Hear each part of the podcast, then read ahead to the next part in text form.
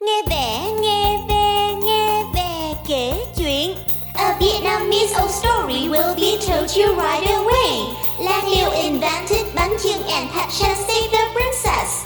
Thanh Giống grew up in one day and defeated all the invaders. Ngồi lại nghe những chuyện xưa thật là xưa Lật từng trang sách hay một thế giới biết bao điều kỳ diệu thay Once upon a time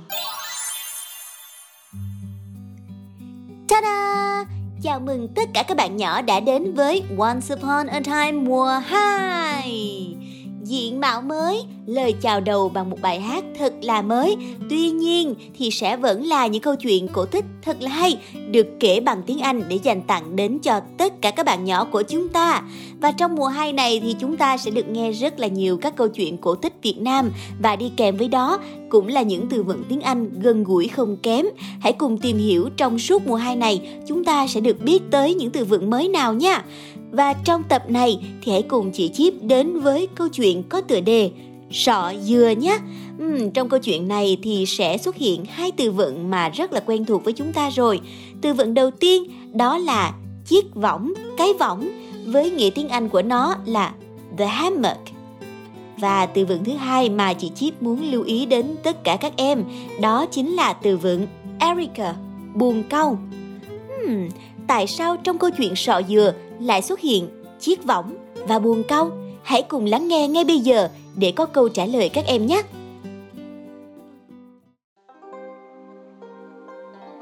Once upon a time, there was an old poor farmer and his wife who worked as servants for a rich man. One day, the wife went to the forest to pick wood. While walking along the forest, she saw a coconut skull beside a big tree filled with rain water. She picked it up right away and drank it due to her thirst. Then, when she got home, she was pregnant. Not long after, the husband died. She gave birth to a round thing that has no limbs and looks like a coconut. She was very upset and about to throw it away when the round thing spoke up. Mommy, I'm a human. Please don't throw me away. Being astonished, the old woman cried and then decided to keep him and named him Sọ Dừa. Year by year, Sọ Dừa was still the same, just rolling around and can't do anything. The mother was very upset. Sọ Dừa could feel that, so he applied to be a cowherd for the rich man's family. Hearing about Coconut Boy, the rich man hesitated at first, but then he thought that it didn't cost much to hire him, so he agreed. Unexpectedly, he was very good at herding cows. Day and day, he rode behind the counts to the field. At night, he rode behind the counts to go home. Every single one of the herd was full of grass. The rich man was very happy. On the harvest, all the servants went to the fields to work. So the rich man sent his three daughters to take turns bringing food for Yu, While the two arrogant sisters often snubbed Yu, the youngest sister treated him kindly. One day, it was the youngest sister's turn to bring food for Yu. As soon as she came, she heard a nice melody from a flute. Creeping forward, she saw a handsome young man sitting on a hammock playing the flute passionately. When she showed up, all disappeared but Yu lying there as the same round thing. Many times like that, he was not an ordinary person, and she fell in love with him. When the contract ended, Yu came home and urged his mother to ask the rich man's daughter to be his wife. The old woman was very surprised and didn't want to do such an insane thing as that.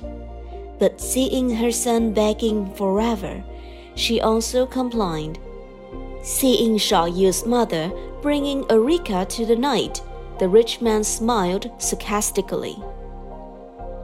If you want to ask my daughter, go back and buy enough gold nuggets, ten sheets of good silk, ten fat pigs, and ten jars of fine wine.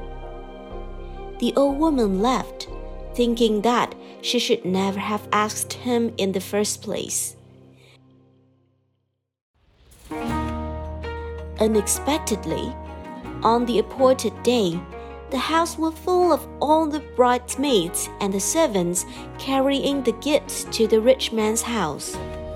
The rich man, with full of embarrassment, called his three daughters to ask who would want to marry Sọ Dừa. The two sisters pouted and laughed, but the youngest one shyly agreed. At the wedding, no one saw the ugly Sọ Dừa only a handsome man standing next to the youngest. Everyone felt surprised and happy, and the two sisters was both regretful and jealous. Since that day, the couple of Sọ Dừa lived together very happily. A couple of years later, with hard working, Sọ Dừa landed Poinsettias. He was sent as a messenger by the king. Before leaving, he gave his wife a flint, a knife, and two eggs. One day, the two sisters invited the wife to row a boat to the sea and then pushed her into the sea. The wife was swallowed by an orca. Luckily, she had the knife to cut the fish belly and escaped. She then washed up on an island and used the flint to set a fire to cook the fish. After living for a few days on the island, the two eggs also hatched into a beautiful pair of chickens. They became her friends. One day, a boat passed by the island. The rooster saw it and crowed loudly. Cock-a-doo-doo! You have to come here to take your wife home. Coincidentally, that was Sọ Dừa on the boat. He let the boat dock on the island and surprisingly saw his wife there. They hugged each other, crying happily. Sọ Dừa then threw a party to invite relatives to share the joy, but he didn't want people to see her wife yet. When two sisters came, they secretly rejoiced, fighting each other to tell the story of their sister's accident. Sọ Dừa did not say anything. After the party, he called his wife out. The two sisters were so embarrassed, they sneaked out and left the country forever.